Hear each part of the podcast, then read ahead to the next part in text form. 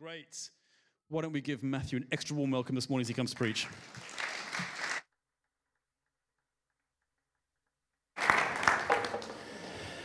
Thank you, Richard.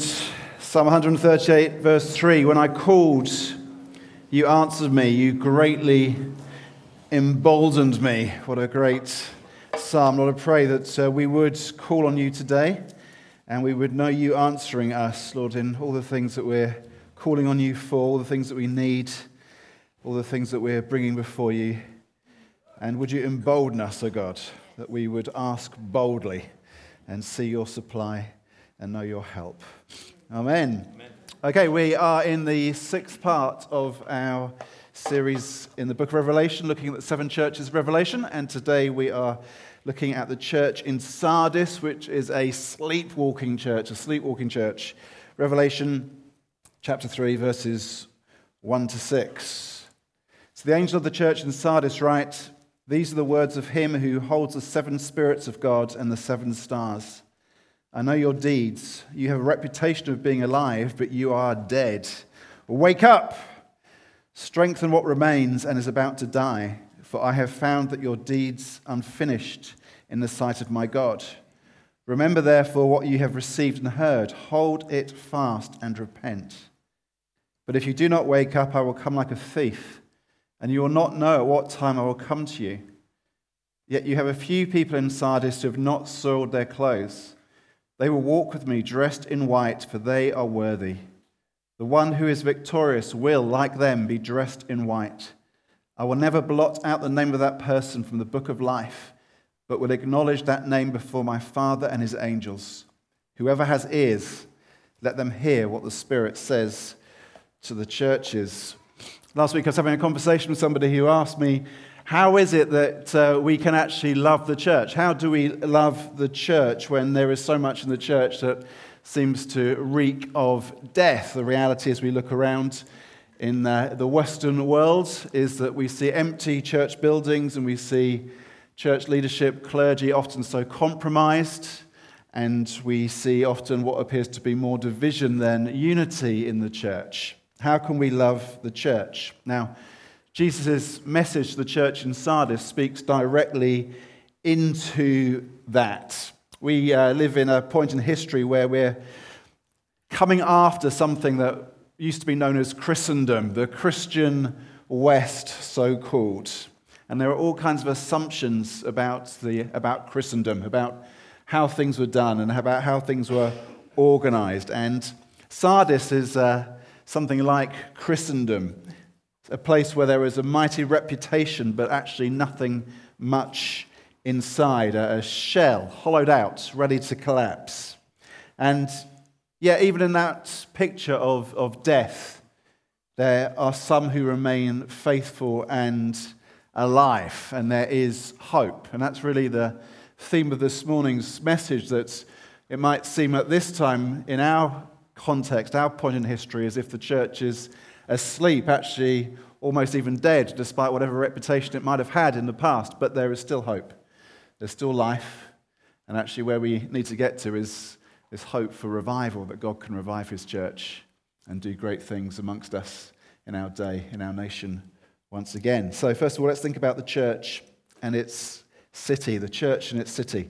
In the 6th century BC, Sardis was one of the most powerful cities in the ancient world. But by the Roman era, and Sardis became part of the Roman Empire in 133 BC, uh, Sardis had really declined to a relic and was just kind of living off its past glories. It was no longer the powerful city it had been. And we see as we work through these messages of Jesus to the churches, the seven churches, how the ways in which he commends them, the things he warns them about, often tie into cultural traits that affect them as particular places. That's a, a, recurring theme as we look at these letters. There are cultural things in each of these cities which affect what the church is like. The churches are shaped by the cities in which they dwell.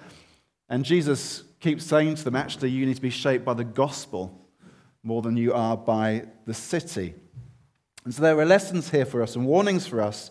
The reality is that we will be shaped by our city. We will be shaped by the culture in which we live. And so we need to learn to discern how the culture, how the city shapes us. There are things about where we live which are just, in a sense, neutral, don't have any gospel impact. Might be things like the food that people eat or the way that people dress. Those are just kind of culturally neutral. They have no impact upon the gospel. There are other things which we might say about the place we live are, are positive and we as a church would want to embrace and celebrate and lean into. There's some of that is just the fantastic place in which we live in terms of the scenery and the beach and the countryside and some of the stuff that goes on in our town, the creativity which happens in our town and things like that. But there are also things in our culture, in our city, which are negative, and we need to discern those and see how they can shape us as a church. We are shaped by our city, we're shaped by our history, we're shaped by where we live now. And as that's true for the church, it's actually true for us as a nation as well, isn't it? The UK as a whole still, still seems to be trying to navigate its way in the world in a, in a post empire world. What are we meant to be as a nation? Are we meant to still be trying to be a world power? Or do we just give up on that and become a kind of a mid table uh, entity? Should we be allying ourselves with the US and Australia and trying to oppose China, or should we just stay as far out of that as we possibly can? What is our place in the world? We can't escape our history, and we need to see how actually Christianity, the role that Christianity has played in our national history. We, we live in a society, a culture which has been entirely shaped by Christianity. It's true in terms of the physical environment, where our towns, our villages are still to a large extent dominated by church buildings. They stand out as landmarks, as points of reference. The physical space of our society is shaped by Christianity. It's true in terms of our, our customs and our laws. Everybody knows that we have Christmas at Christmas time. Why? Because that comes from our Christian legacy, our Christian heritage, even things like the role of the Queen uh, her role is so shaped by a kind of a, uh, religious assumptions. And then there's all our other assumptions the value of the individual, equality, tolerance. All these things are shaped by our Christian history. But now we live in a post Christian world. We've seen the rise and fall of Christendom. And how then do we navigate that? How do we nav- navigate life? What, how do we define morality? What assumptions should we have? And Sardis, the city, and the church are relevant to us in thinking about all this stuff. Sardis, one of the seven churches. Let's get the map up, familiar map by now, uh, kind of there in the, in the middle between some of the other churches we've looked at. And uh, Sardis was built, there was an acropolis, a fortified citadel on top of a 1,500 foot hill in Sardis. And uh, Polybius, who was a Greek historian in the second century BC, called Sardis the strongest spot in the world. Top of this, top of sheer cliffs, uh, amazingly well defended naturally. If you go online and uh, look up sardisexpedition.org, you'll see you can find some amazing drone shots of Sardis and what it looks like now. Just incredible pictures of that cliff top setting. Uh, Sardis, as well as having this amazing defensive position, had also been incredibly wealthy. And there's been a great deal of jewelry found in the cemeteries in Sardis, which reflects the wealth that had been in that city. And so it had this great history. It had been one of the most powerful cities in the ancient world. It was kind of impregnable, it was rich. And now, at the point at which Jesus is speaking to the church in Sardis, the reality is rather different. It's not independent, it's not powerful, and it's not wealthy. It had been all those things, and now it is none of them. And the church in Sardis seems to reflect the city of Sardis. The church in Sardis had only been going a short time when uh, Jesus spoke to it through uh, the revelation of John. But like the city, the church had started well, had a reputation, but now was more dead than alive. And the issues in the church at Sardis are different from many of the other churches that we've looked at. Some of the other churches, the problems are false teaching, heresy coming into the church, or, or uh, uh, opposition, persecution coming against the church. And it doesn't seem that those things are so much the issue in Sardis. More, it's that the church has just got sleepy, it's sleepwalking. What has a reputation for being alive is actually dead. It's like the uh, fruitless fig tree. Fig tree. Remember the story in Mark 11 that Jesus sees a, a fig tree in leaf and he goes up to see if there's any fruit and there's no fruit on it and he curses the tree and it withers and dies. And the church in Sardis is a bit like that, something which has got a reputation for being alive, but there's, there's no fruit. They're, they're, they're sleepwalking. It's like Christendom, something with a history, a reputation, but now just crumbled. And we don't want Gateway to be that church. I don't want Gateway to be a Sardis type church. Don't want to live just on reputation, but actually be about to crumble. Don't want to be a going through the motions church. We can be here in BCP, but we can't simply reflect BCP. Needs to be something genuinely full of life amongst us. So let's think about Christ and his church. See how Jesus makes himself known to this church. Jesus says that he is him who holds the seven spirits of God and the seven stars. Now, what's that about? The seven stars are the seven churches which Jesus addresses. The churches belong to Jesus. They're Jesus' church. And we always have to remind ourselves of this. This church, Gateway Church, this is Jesus' church. It's his church. It belongs to him, which means that he has authority over it. He can do with this church what he wills. What about the seven spirits? Go back to the beginning of the Revelation, Revelation 1, verse 4, and John starts his le- the, the, the letter to the churches like this To the seven churches in the province of Asia, grace and peace to you from him who is, and who was, and who is to come. That's the Heavenly Father. And from the seven spirits before his throne, seven spirits, and from Jesus Christ, who is the faithful witness, the firstborn from the dead, and the ruler of the kings of the earth. What we see here is a, a Trinitarian greeting. There's one God, but God is three Father, Son, and Holy Spirit. And there's a greeting from God in his entirety to these seven churches. And the Spirit, the Holy Spirit, is described in terms of the seven spirits, or if you look in your footnote, if you've got a Bible with you, it says the sevenfold Spirit. What is happening here is that this is, in Revelation, we see this pictorial language and uh, the sevenfold Spirit represents the Holy Spirit in his fullness. Seven is the perfect number. And when we read about the seven spirits or the sevenfold Spirit, it's showing us that this is the Holy Spirit who is complete. And the power of the Holy Spirit is complete and sufficient for these churches. And for this church in Sardis, they need to repent of where they are. They need to be raised from death into life. And the power of the Holy Spirit is sufficient for them to be able to repent. And He is available for them to find that power. The Holy Spirit is the one who raised Christ from the dead. And He can raise this church in Sardis from their spiritual stupor too. And if we are sleepwalking in any way, if Maybe we have a reputation for being alive, but actually there's death. The Holy Spirit has power and is available for us, to us, to bring us back into life.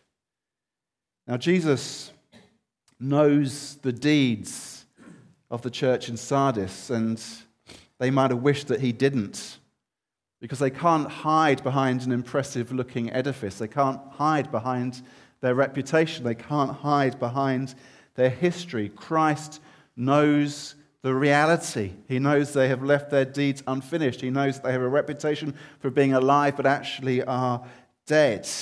He knows that they're not really any different from their city. They're a kind of a shadow church, as Sardis has become a kind of a shadow city. And Christ calls his church to something better than that. Don't just be a hollow edifice. There's got to be real life here. And so the next thing is that we see Christ's command to his church. The city of Sardis was the strongest spot in the world, this fortress, citadel on top of a 1,500 foot high cliff. But twice in its history, it had fallen to enemies because of a lack of vigilance, because the, the people in Sardis were so confident in their natural strength that they became complacent. The first time the city fell was in 549 BC, when Cyrus, king of Persia, captured the citadel. He sent a climber who climbed, up a crevice in the cliff and uh, inspired other soldiers to follow. And the Persians took this supposedly untakeable fortress because the people in Sardis were complacent. A couple hundred years later, 216 BC, something similar happened. This time, a Cretan called Lygoras came and he led a similar kind of climb, took 15 men with him. It was kind of like a special forces operation. And he climbed up again, up this sheer cliff and over the walls of the city, and then opened up the gates from within. And the Cretans were able to come in and take the city. It happened because the people at Sardis were complacent. They didn't, in a sense, finish what they were called to do. Their complacency led to defeat. And Jesus says that the church in Sardis is similarly complacent. They're not getting done what ought to have been done. Now, we all have experience of that kind of thing. And maybe it's something which you yourself are guilty of. I know at times, certainly I am. And even if you can't think of any examples about yourself not doing this, you will certainly be able to think of other people who do not get the stuff finished which they ought to get finished. We've all experienced that. We're all familiar with the kind of things, the kind of projects where something starts well, but never really gets finished.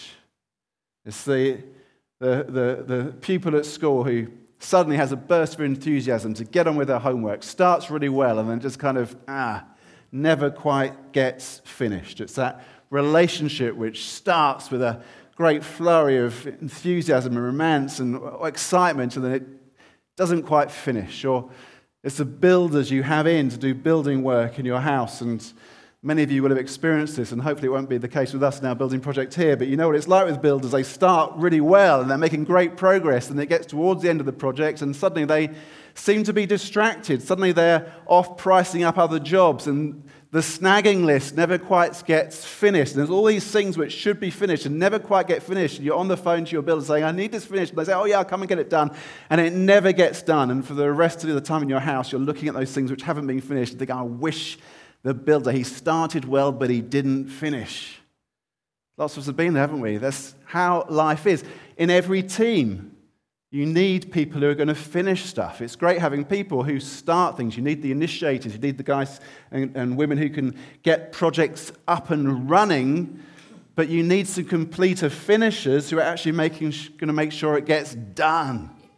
If you have a team of people who just get stuff started, that's great and it's exciting, but then nothing ever gets done. You need the steady people who are actually going to say, let's get this thing finished. And the church in Sardis was a church which hadn't got things finished. This is the great, I think this is the great challenge of Christian discipleship. Keeping going and finishing the course. It's a great challenge of discipleship. Some of that is just the reality of, of how long we all live now. If you become a Christian when you're young, and we all expect to live into our 80s or 90s, it's a long time to be faithful. And, and you see lots of people who actually don't finish. And it's not just that people kind of in their 20s go to university and give up on the faith. No, it's, you see it in guys in their 50s and their 60s who have been faithful, maybe for decades, and then get to their 50s, 60s, and they just don't finish. Like, reflect what happens here at Sardis. Kind of get lazy, get complacent, sleepwalk. What had a reputation for being alive actually becomes dead. It's a great challenge of Christian discipleship, keeping going, finishing the course. It's too easy to get sleepy. It's too easy to rely on past reputation. And we mustn't think that this is a danger from which we as a church are immune. We are getting close to our century anniversary. 1925, first group of Christians starting to meet on this place, worshipping God together. Only four years away from our centenary. We could rely on our history. We could say, for a hundred years, we do say it often, for a hundred years, people have been faithfully serving Jesus in this place. We could rely on that history and find actually we end up like the church in Sardis a reputation for life, but actually inside there's only death. Complacency becomes self fulfilling prophecy. just like the city of Sardis, had this reputation for life, thought they were impregnable, thought they couldn't be touched. Twice, they let people over the walls and open the doors because of complacency, because of sleepiness. We mustn't be complacent. We mustn't become a sleepwalking church. We're not finished until we're finished. Last weekend was the London Marathon. If you drop out of the marathon at 26 miles, you have not finished because it is 26.2 miles. You have to get to the 26.2 to get the medal to finish. 26 miles is a long way, but it's not the finish. We've got to get to the finish. Now, this applies to each of us personally in our own, own walk with Christ. Finish. Finish what Christ has given you to do, but it's worked out amongst us corporately. This is Jesus' command to us. Gateway Church, finish the tasks that I have given you to do. One of those, very practically, does seem like the building project. We've got to get this one finished. It's time to get it finished. Let's finish it. Lastly, how do we finish? We need to remember what it is that we've received and what we've heard. And that means that we need to be shaped more by the gospel than we are by our city. We uh, often talk about five kind of aspects of what it means to be a disciple, what that means, what it looks like. Remember what we have received and what we have heard. Before we came to Christ, we were idolaters. We were worshippers. Everybody's a worshiper, but we were worshipping the wrong thing. We have now been brought into worship of the living God. We've been changed. Let's not fall back into idolatry. Let's worship Him. Let's finish worshipping Jesus and not going back into idolatry. Before we knew Christ, we spiritually were orphans. We were spiritually kind of lost. But we come to Christ and we're adopted as his sons and his daughters, as his children. Let's, let's finish secure in that place of sonship. Let's not go back to orphanhood. Before we came to Christ, we were just consumers, just consuming, looking to get as much out of life as we could because this life was all we thought we had. But we come to Christ and we find actually a richer calling in being servants and serving Him and serving one another. Let's, let's finish as servants, let's not go back to being consumers. Before we knew Christ, we were just trying to do life on our own. We suffered from individualitis. We were individuals. Now we've been brought into a family. Let's finish as family members. Let's not go back to individualitis. Before we knew Christ, we were worldly, following the ways of the world, just shaped by the place in which we lived, swallowing its, all its assumptions and its ways of doing things. We come to Christ, we're transformed, and become witnesses to and for Christ. Let's finish as witnesses and not go back to being worldly. Remember all that we have in Christ. Remember that in Christ we have the treasure, not the trinkets. And so we need to hold fast these things. Jesus says to the church in Sardis, and say the same thing to us hold fast. It feels at the moment, in the way that our world is at this time, it feels like we're, we're sailing in very stormy seas. What do you do if you're sailing in a very stormy sea? Well, in the end, you lash yourself to the mast. And there's a sense in which that's what Jesus is saying to this church in Sardis, and I believe he'd say it to us as well in, our, in the stormy seas of our moment in history. We need to lash ourselves to the mast, hold fast, and finish the things that God has given us to do. And so, if there is amongst us complacency or sleepiness or compromise, we need to repent. We need to turn from what is death to what is life. There's a sober warning that Jesus brings to the church in Sardis here that Jesus does come in judgment against churches that are not faithful churches which have a reputation for being alive but actually are dead, just like that fig tree which he cursed and withered and died. Jesus does come in judgment against churches which are not faithful. And what looks impressive can crumble.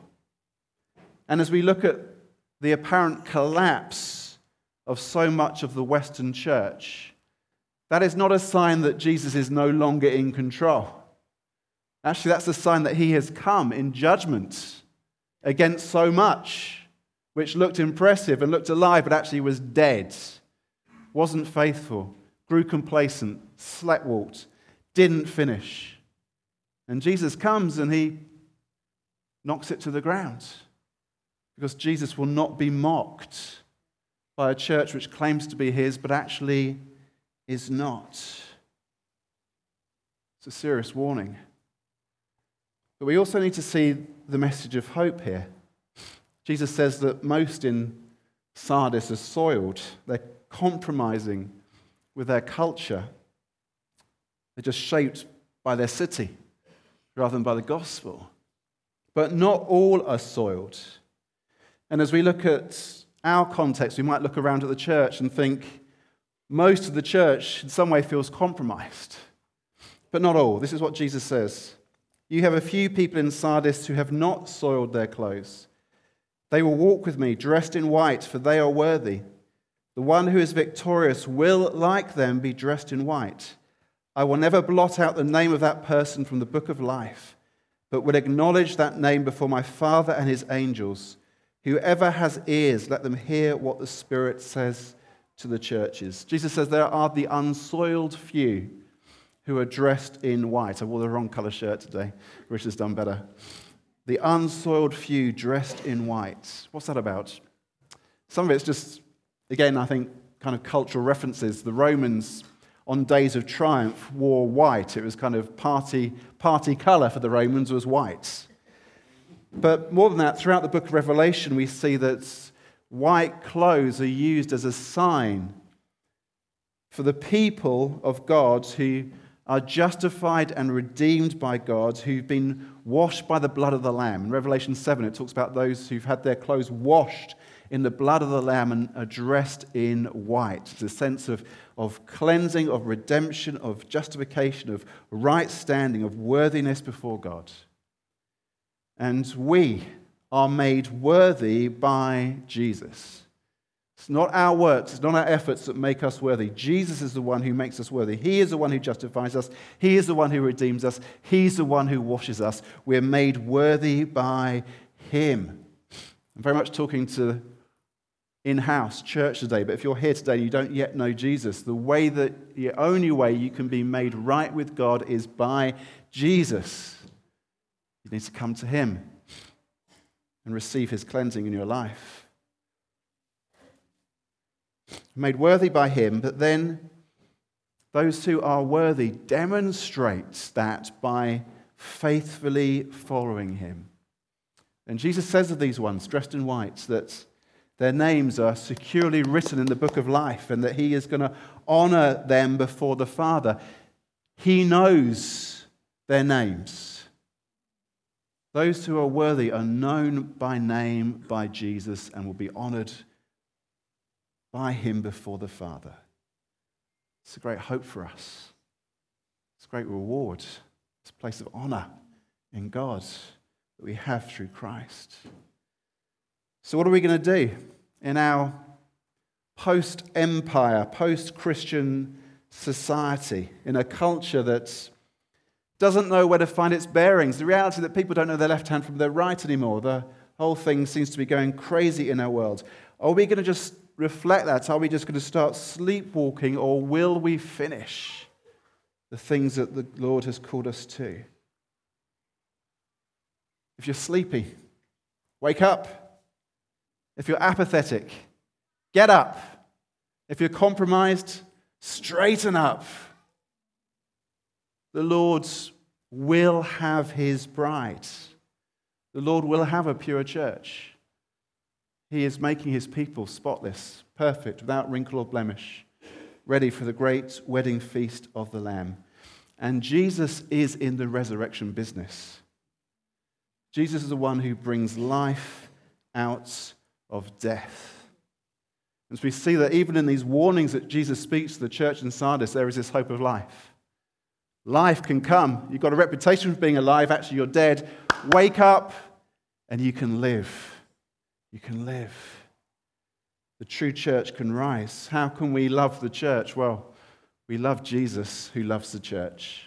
Jesus who is going to cause life to come out of his church. Jesus, who is preparing his bride, pure, perfect, spotless. Let's, let's love the church and let's get behind the unfinished business of the church.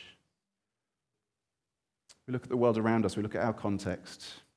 We can just think it's all retreat, all retreat, all retreat. No, there is life.